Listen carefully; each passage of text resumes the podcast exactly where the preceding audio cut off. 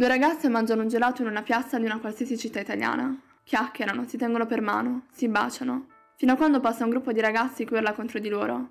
Fate schifo, era meglio ai tempi di Hitler, quando vi bruciavano. Poi le inseguono e le minacciano con un coltello mentre fuggono per cercare riparo. Un uomo sta camminando di fronte alla biblioteca pubblica del proprio paese. Vede un ragazzo sui 30 anni di fronte all'edificio. Lo guarda. Quando questi se ne accorge, esplode la rabbia. Frocio di merda, cosa cazzo ti guardi?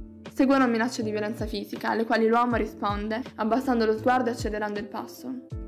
Ciao ragazzi, uh, io sono Giorgia e con me ci sono Emilia e Damiano e oggi affronteremo il tema della legge ZAN, del DDL ZAN. Quello che avete sentito sono delle scene di vita quotidiana che spesso affrontano molte persone LGBT in Italia e sono alcune delle testimonianze raccolte dal report 8 Crimes No More Italia, pubblicato lo scorso 17 maggio in occasione della giornata contro la transomofobia. E sono degli episodi davvero tristi che si sommano poi anche ai dati raccolti nel 2019 dall'Agenzia dell'Unione Europea per i diritti fondamentali uh, eh, LGBT. I dati sono davvero qualcosa di allucinante. Per quanto riguarda l'Italia, per esempio, il 62% uh, eh, degli intervistati evita di tenere per mano in pubblico il proprio partner, cioè qualcosa davvero di, di tristissimo. O ancora il 30% evita di frequentare luoghi pubblici anche per paura di aggressioni. Quindi, cioè, pensate appunto la, la limitazione della libertà che devono vivere appunto le persone LGBT. O ancora il 40% ha dichiarato di essersi sentito discriminato almeno una volta nella propria vita. Il 32%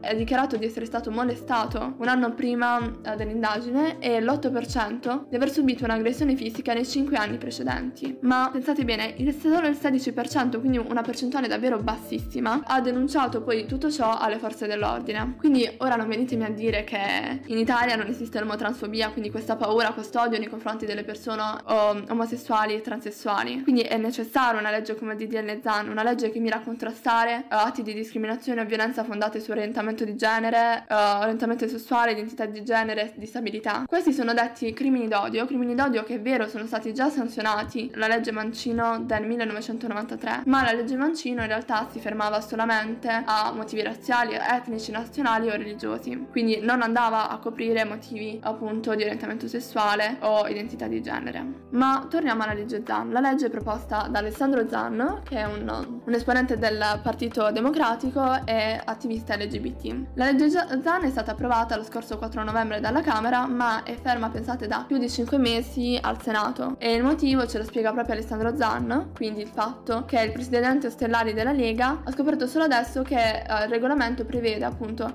che per giungere a un testo unico uh, bisogna abbinare più testi che trattano la stessa tematica, quindi in questo caso la tematica dei diritti LGBT. Questa richiesta però diciamo che è stata fatta in ritardo e sarebbe già dovuta essere fatta a novembre, ma così non è avvenuto e quindi sembra davvero come se si voglia appunto sempre rimandare. Ovviamente è una legge fondamentale, una legge fondamentale mondiale perché pensate che in Italia siamo al 35 posto per quanto riguarda in Europa i paesi che non tutelano le persone LGBT. Per quanto riguarda il disegno di legge, eh, diciamo che la parte fondamentale è la modifica all'articolo 406 bis del codice penale, che diciamo oggi punisce con la reclusione fino a 6 anni i reati appunto eh, basati su motivi di discriminazione razziale, etnica e religiosa. Ora si aggiunge però appunto la motivazione appunto degli atti discriminatori fondati sul sesso sul genere, sull'orientamento sessuale o sull'identità di genere. E si prevede quindi delle pene fino a 4 anni di carcere, che poi potranno anche essere affiancate da lavori utili quindi alla pubblica comunità, da svolgere anche presso per esempio associazioni di tutela delle vittime. Ora passo la parola a Emilia. Ciao a tutti! Il testo di Alessandro Zan del PD prevede una circostanza specifica per le discriminazioni rivolte contro persone omosessuali e trans. In altre parole, al generico divieto di discriminazione, punito dalla legge Mancino, per motivi razziali, etnici o religiosi, vengono aggiunti quelli fondati sul genere e sull'orientamento sessuale o sull'identità di genere, quando verrà dunque approvato il DDL ZAN, che è ormai fermo dal 2018. Stanno facendo molto discutere i ripetuti slittamenti in Senato della votazione sul testo della legge ZAN, DDL presentato a maggio del 2018 e attualmente arenato in Parlamento.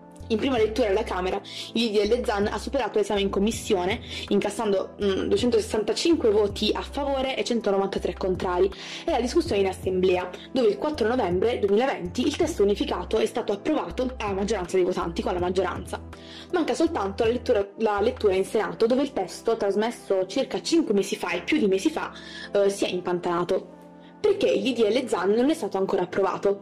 I motivi alla base del ritardo sono più che altro di, di carattere etico e ideologico più che procedimentale. Il DDL ZAN infatti modifica gli articoli 604 bis e 604 ter del codice penale in materia di violenza e discriminazione per motivi di orientamento sessuale o identità di genere, cosa che non trova l'accordo dei partiti dell'opposizione. Ciò perché Lega e Fratelli d'Italia, sostenuti dai rami cattolici, non ritengono necessaria una legge ad hoc eh, contro atti e manifestazioni violente e discriminatorie fondate sull'identità sessuale e di genere. Secondo loro basterebbe la tutela offerta dalla legge Mancino, una legge del 25 giugno del 1993, la numero 105, che punisce reati e discorsi di odio fondati su nazionalità, etnia e credo religioso. Da questa convinzione derivano una serie di comportamenti ostruzionistici che hanno fatto sì che il testo della DDL ZAN si perdesse nei meandri burocratici delle, uh, dei regolamenti parlamentari. Il disegno di legge, infatti, non è stato ancora esaminato uh, dalla Commissione di Giustizia, passaggio obbligatorio e preliminare per approdare al Senato. Mercoledì 7 aprile, durante l'ultima seduta utile, il senatore Andrea Stellari della Lega ne ha bloccato il testo, impedendone addirittura la can- calendarizzazione e la discussione, con la motivazione che la legge non è una priorità. Il vero obiettivo della proposta di legge ZAN sull'omofobia è quello di introdurre un reato di opinione, attaccato Giorgia Meloni. Reprimere le idee e punti diversi, di vista diversi che non hanno argomenti per affrontare è un antico vizio di qualcuno e non vuole dire costruire la modernità. Si chiama regime e noi lo combattiamo. Per Matteo Salvini invece c'è il rischio che si arrivi a voler bollare come sbagliate per legge posizioni condivise da milioni di italiani e ciò è profondamente illiberale. Nessun bavaglio nella mia legge, è stata la replica di Alessandro Zan, serve un aggravante per l'istigazione all'odio. Non vogliamo introdurre nessuna ideologia gender che non esiste ed è frutto delle fantasie della destra. In quanto alla priorità, il relatore ha spiegato il Parlamento lavora su tutto e poi la Lega ha presentato il progetto di legge per riconoscere la canzone Romagna Mia come espressione dei valori della Repubblica. Si tratta di un'urgenza, una priorità?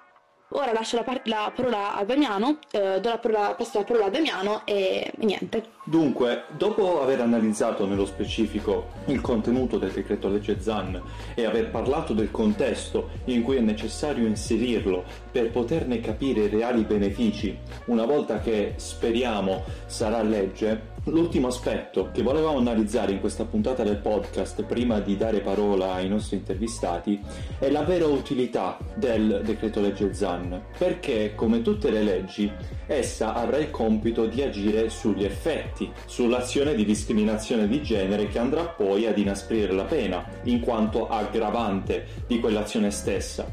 Tuttavia, a nostro parere, il grande problema che affligge l'Italia di questi giorni è la mentalità la questione che bisognerebbe risolvere, ancor prima di agire e prendere provvedimenti sugli effetti, è comprendere quali sono le cause della discriminazione di genere.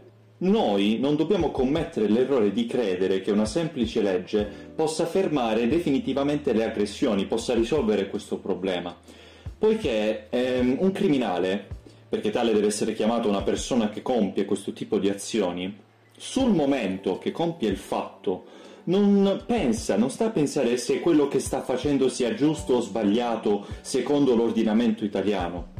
Egli, nella sua testa, crede che quello che sta facendo sia giusto, pertanto lo farà comunque a prescindere dalle conseguenze in cui può incorrere. Per poter porre un freno a queste discriminazioni, la nostra generazione dovrà lavorare sodo affinché si capisca a livello universale che non è assolutamente concepibile che una persona venga insultata o picchiata o messa all'agonia solo perché ama un altro essere umano dello stesso sesso. È una mentalità inconcepibile e retrograda che sta a noi sradicare alla radice nei prossimi anni. In merito all'argomento, come ho detto prima, passiamo la parola a due ragazzi del nostro liceo, Simone e Federica, che approfondiranno un po' la questione. Salve a tutti, sono Federica Pace e oggi volevo continuare il discorso sulle persone transessuali e sulla transizione di genere. Allora, la transizione di genere avviene sia in ambito binario e sia in ambito non binario e diciamo che quelle in ambito non binario sono molteplici, ci sono molteplici aspetti, però oggi ne andremo ad analizzare alcuni. Allora, il primo è l'identità di genere non binario e quindi questo termine viene usato appunto per descrivere degli individui che possono sperimentare un'identità di genere che non è né esclusivamente maschile o femminile o è in mezzo oppure è al di là di entrambi i sessi. Successivamente abbiamo anche le persone genderqueer, ovvero quindi persone che non sottoscrivono a delle distinzioni di genere convenzionali, bensì si identificano con nessuno oppure entrambi i generi, quindi maschile e femminile. Poi abbiamo le persone gender fluid, quindi qualcuno che può oscillare tra avere un genere o non averne uno. Infatti essi di solito non si attengono proprio ad un genere o ne sentono uh, la, la, necessità di non averne uno, quindi di non identificarsi. Infine abbiamo il poligenere che è un'identità sempre uh, che può essere tradotto letteralmente come anche molti generi, infatti le persone che fanno parte della categoria poligenere sperimentano un'identità che è multipla e quindi simultaneamente può variare nel tempo come loro decidono di sentirsi. Quindi questi sono solo alcuni aspetti, ce ne sono veramente tanti e molto spesso mi viene chiesto anche come ci si può comportare in delle situazioni del genere e cosa fare. La risposta è che non bisogna fare assolutamente niente. Uh, l'unica cosa a cui bisogna stare attenti è il linguaggio, quindi una proprietà di linguaggio che sia giusta al, al contesto in cui ci troviamo. Quindi rispettare i pronomi. Una cosa che bisognerebbe assolutamente fare è non indovinare il genere di quella persona. Infatti di solito le prime domande che vengono vengono fatte è ma sei uomo, sei una donna, che cosa sei? Ecco, questo deve essere assolutamente evitato. Bisogna piuttosto chiedere i pronomi, che diciamo l'anno scorso molti hanno iniziato già a metterli nelle bio di Instagram, principalmente appunto per aiutare la comunità trans. E quindi bisogna chiedere i pronomi, rispettarli e quando si parla al passato, quindi di prima che la transizione avvenisse, bisogna comunque utilizzare i pronomi attuali, quindi se una persona ha fatto uh, la transizione da uomo a donna, comunque bisogna dire lei prima che uh, compisse la tradizione prima che bla bla bla. Poi non bisogna fare outing, questo vuol dire che una persona che magari noi conosciamo, che si è appena fatto coming out con noi, uh, magari può essere anche bello da parte nostra parlarne agli altri e quindi condividere l'esperienza, però è comunque um, un po' sbagliato perché fare outing può mettere a disagio una persona che non ha ancora compreso benissimo la sua situazione, sta cercando di comunque comprenderla meglio, decidere perché la la persona che deve decidere con chi fare coming out. Poi appunto non bisogna indovinare il sesso, usare i giusti pronomi e mm, infine sostenere le persone transgender anche quando non ci sono. Quindi creare diciamo nel proprio gruppo di conoscenze un pensiero trans inclusivo è molto importante perché educare e sensibilizzare le persone che ci stanno intorno può essere un vero cambiamento, anche uh, i nostri fratellini più piccoli, i nostri genitori. Comunque eh, bisogna sempre prendere le difese delle persone transgender durante un dibattito in famiglia o anche solo condividere eh, con familiari ed amici delle esperienze di persone trans che possono aiutar loro ad empatizzare o anche la propria. Infine, diciamo, la cosa un po' più banale è quella di evitare complimenti basati sugli stereotipi. Ciò vuol dire frasi come mm, sei bella per essere trans, sei bello per essere trans, non l'avrei mai detto, sembri una donna vera. Questi tipi di commenti sono veramente offensivi, non servono a nulla, non hanno basi, non sono complimenti e bisogna cercare di evitarli. Un'ultima cosa, diciamo, per concludere sempre sulla proprietà di linguaggio è che mm, diciamo, l'identità di genere è ovviamente diversa dall'orientamento sessuale ed è diciamo, un costrutto sociale, cioè che è stata la nostra società che ci impone fin dalla nascita quale genere noi siamo senza darci l'opportunità di capirlo col tempo e quindi diciamo che si basano su, principalmente sulla scienza, è per questo che poi una persona lo capisce in futuro. Non si è mai né troppo piccoli per capirlo, non si è mai né troppo grandi. Il tempo è quello, bisogna dare tempo al tempo, come dico sempre, ed è una cosa che va assolutamente rispettata. Perciò anche quando una persona sembrava, diciamo, prendiamo sempre l'esempio di una persona che ha fatto la transizione da uomo a donna, anche quando sembrava ancora, diciamo, con caratteristiche prettamente femminili o maschili, comunque la transizione attualmente non è un fatto di cambiare genere, più che altro far percepire agli altri un'identità che c'è sempre stata, ma che ha avuto difficoltà a farsi, diciamo, a trovarla perché attualmente diciamo abbiamo tutti um, l'acquisizione di un vocabolario più grande della libertà e della sicurezza per esprimerci in modo autentico. Quindi niente questo diciamo è la conclusione del, del mio discorso ciao a tutti e a tutte coloro che sono all'ascolto sono Simone Rossini e ciò su cui oggi vorrei focalizzare la vostra attenzione è la seguente domanda che di fatto sta accendendo il dibattito pubblico.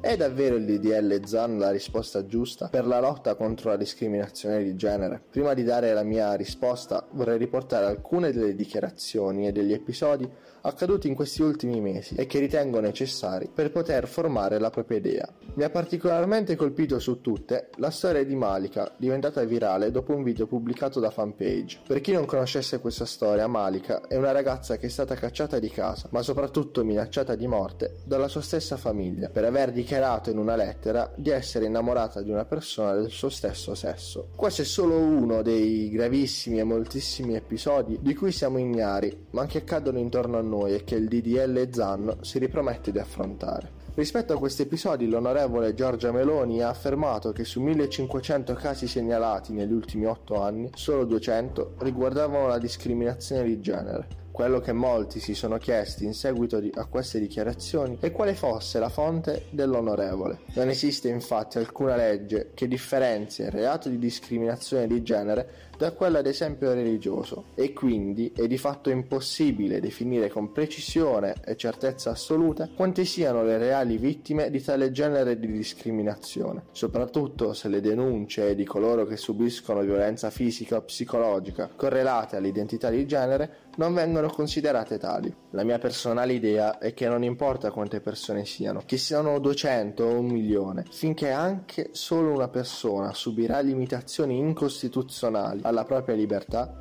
bisognerà combattere affinché la libertà di tutti sia tutelata dalla nostra Costituzione. Ed è proprio la libertà uno dei concetti cardini della struttura sociale e della convivenza civile introdotta per la prima volta nelle Costituzioni europee del Settecento, uno dei temi che viene più discusso rispetto all'applicazione del DDL ZAN. In un suo post di Instagram l'onorevole Salvini afferma questo. La durezza con cui devono essere puniti questi atti non può e non deve essere messa in conflitto con la libertà di pensiero e di agenda politica sui temi etici fondamentali. Io difendo il diritto di un bambino ad avere una mamma e un papà, a venire al mondo, ad essere adottato se ci sono una mamma e un papà e mi impegno per rendere più veloci e meno costose le adozioni per le migliaia di coppie in attesa da anni. Ritengo inoltre una barbarie la pratica dell'utero in affitto e l'idea dei bambini in vendita e penso che sia una follia chiedere che alcune favole vengano cancellate perché discriminanti per bimbi e bimbe. Rifiuto la strumentalizzazione semplicistica in base alla quale chi sostiene la legge Zan è un involuto progressista, mentre chi vi si oppone è un retrograde medievale. C'è il rischio che si arrivi a voler bollare come sbagliate per legge posizioni condivise da milioni di italiani e ciò è profondamente illiberale. Io penso che eh, Salvini non abbia, l'onorevole Salvini non abbia ben chiaro quale sia il disegno di legge eh, proposto dall'onorevole Zan. Infatti, eh, di fatto, eh, la proposta di legge si eh, propone come un'implementazione dell'articolo 604 bis che eh, punisce con la reclusione fino ad un anno e sei mesi o con la multa fino a 6.000 euro chi propaganda idee fondate sulla superiorità o sull'odio razziale ovvero istiga a commettere o commettere atti di ehm, discriminazione per motivi razziali, etnici, nazionali o religiosi. E di fatto eh, il disegno di legge ZAN eh, si propone, propone come obiettivo quello di aggiungere a questo testo anche le violenze di eh, genere eh, penalizzando in qualsiasi situazione eh, tutti eh, quegli atti che ehm, si configurano come eh, discriminazione o istigazione alla discriminazione rispetto all'identità sessuale dell'individuo. Mi chiedo quindi dove ci sia eh, in questo testo menzione rispetto all'adozione gay o alla vendita dei bambini o all'utero in affitto o qualsiasi altro tipo eh, di questioni etiche eh, di cui eh, la discussione è sicuramente un punto importante e su cui ciascuno può avere le, liberamente la propria idea ma che non sono assolutamente contemplate da questo disegno di legge. Ciò che invece eh, si propone di fare questo disegno di legge è quello di eh, penalizzare qualsiasi tipo di eh, discriminazione. Io ritengo che sia importante specificare quali siano queste genere di eh, violenze, anche perché quando si lavora nello specifico e non nel generale è sempre più facile eh, focalizzare e cercare di risolvere il problema. Quello che in realtà è l'unico vero problema che personalmente muoverei rispetto a questo disegno di legge è la reale applicazione. L'articolo 600 604 bis eh, di fatto prevede la punizione di questo genere di reati, ma è davvero così? Ho trovato su Instagram alcune frasi rivolte ad esempio all'onorevole Zan eh, che citano ritira la norma o fare una brutta fine, oppure rivolte all'onorevole Salvini che, le cito, mettiamo Salvini a testa in giù è quello che si merita. La conseguenza a questo genere di istigazione alla violenza? Nessuna.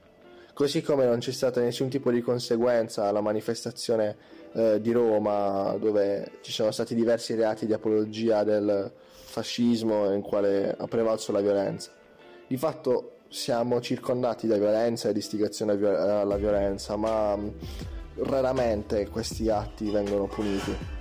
E allora siamo davvero sicuri che il DDL ZAN sia l'unica e vera e assoluta risposta per risolvere questi problemi? O forse c'è bisogno di qualcosa di in più. Siamo sicuri che modificando il testo di questo articolo cambieranno le cose o forse il problema è che questo articolo non venga mai preso in considerazione perché quante volte sentiamo insultare chi ha una religione diversa dalla nostra o compiere atti di violenza mossi proprio da questo senso di superiorità razziale, religiosa o di orientamento sessuale. Beh, secondo me quello che andrebbe fatto è quello che andrebbe accompagnato alla calendarizzazione della legge ZAN che eh, la maggioranza delle persone sta appoggiando è quella di cambiare i retaggi culturali e le strutture sociali della nostra società. E per fare questo bisogna partire dall'istruzione del sistema scolastico che non prevede nessun tipo di ora dedicata a, all'educazione sessuale o che non vede nessun tipo di momento di condivisione delle proprie idee, del proprio essere se stessi liberamente. Quindi la riflessione che vi lascio è proprio quella di non fermarvi semplicemente a ciò che viene proposto, ma andare oltre. Perché lottare per un'idea non significa limitarsi a scriverla su carta, ma anche attuarla.